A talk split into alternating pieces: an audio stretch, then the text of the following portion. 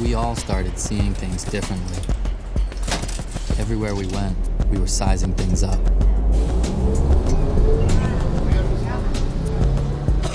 I felt sorry for guys packed into gyms, trying to look like how Calvin Klein or Tommy Hilfiger said they should.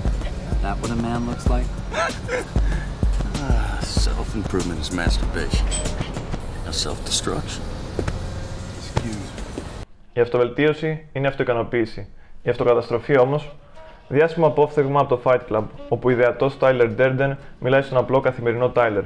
Τι σημαίνουν όμως αυτά τα λόγια, και γιατί το νόημα είναι πολύ πιο βαθύ από όσο φαίνεται. Ζούμε καθημερινές ζωές, ακολουθώντας μονοπάτια από τα οποία λίγοι ξεφεύγουμε. Το να ξεφύγεις από πεπατημένες οδούς είναι ένα γεγονός που καθορίζει τον εαυτό σου και τον αλλάζει ριζικά.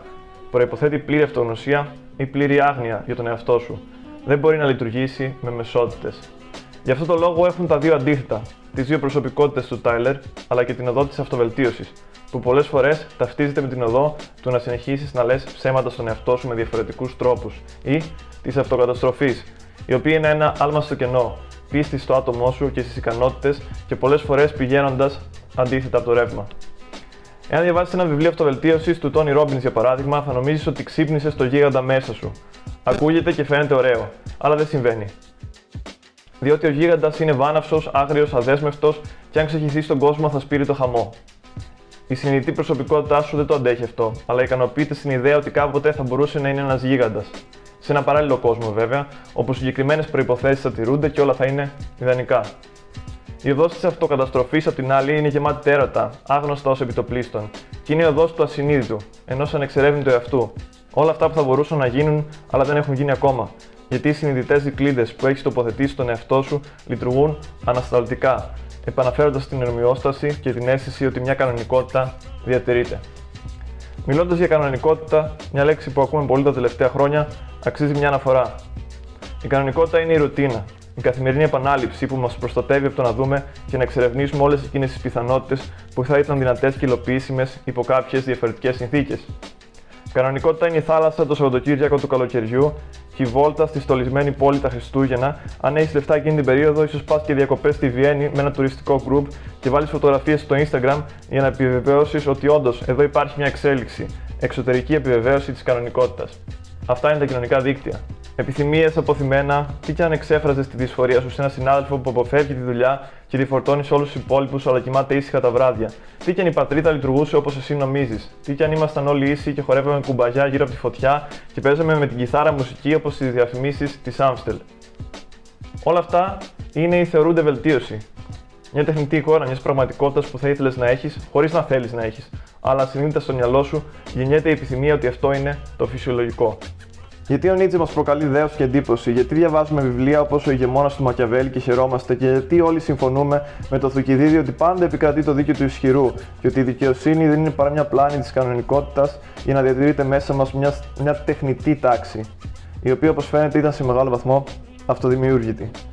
Αλλά στην πράξη όσα γράφουν παραμένουν σωστά και χρήσιμα, αλλά είναι μόνο στη σφαίρα της ιδέας, έτσι δεν είναι; Ο Aldous Huxley στα δημοσιευμένα δοκίμια του γράφει ότι στην πραγματικότητα ο ίδιος ο κόσμος και επομένως και ο αυτό μας που λειτουργεί μέσα σε αυτόν τον κόσμο μπλοκάρει όλες τις πληροφορίες που δεν του χρειάζονται, έτσι ώστε να μπορεί να είναι λειτουργικός και να μην καταστραφεί από τις άπειρες δυνητικά πληροφορίες που μπορεί να λάβει.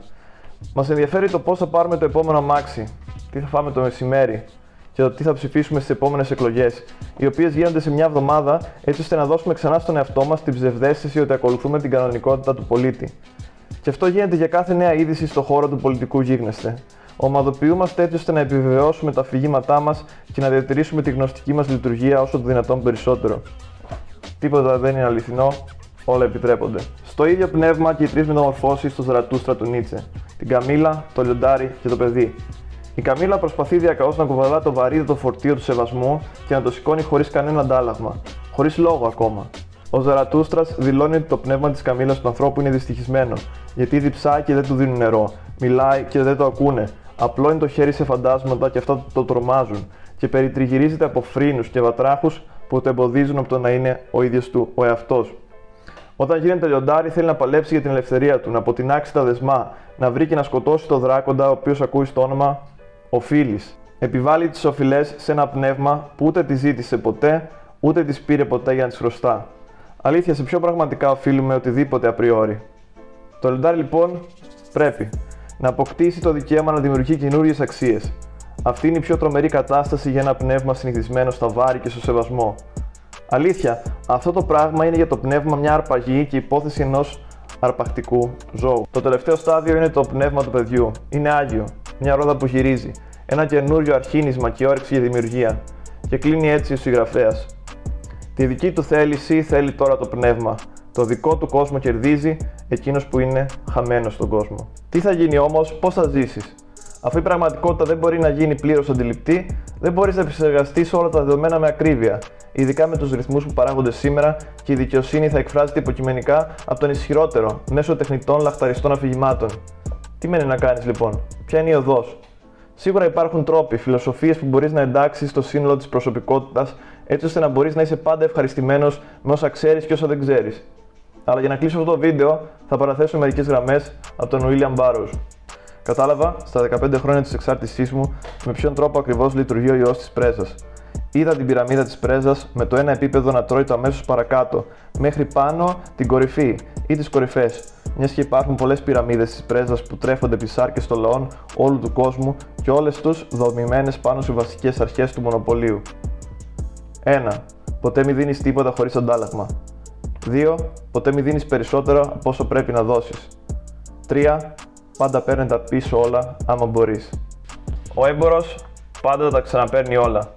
Ο τοξικομανής χρειάζεται όλο και περισσότερη πρέζα για να διατηρήσει την ανθρώπινη μορφή του, έτσι ώστε να εξαγοράσει το κτίνος.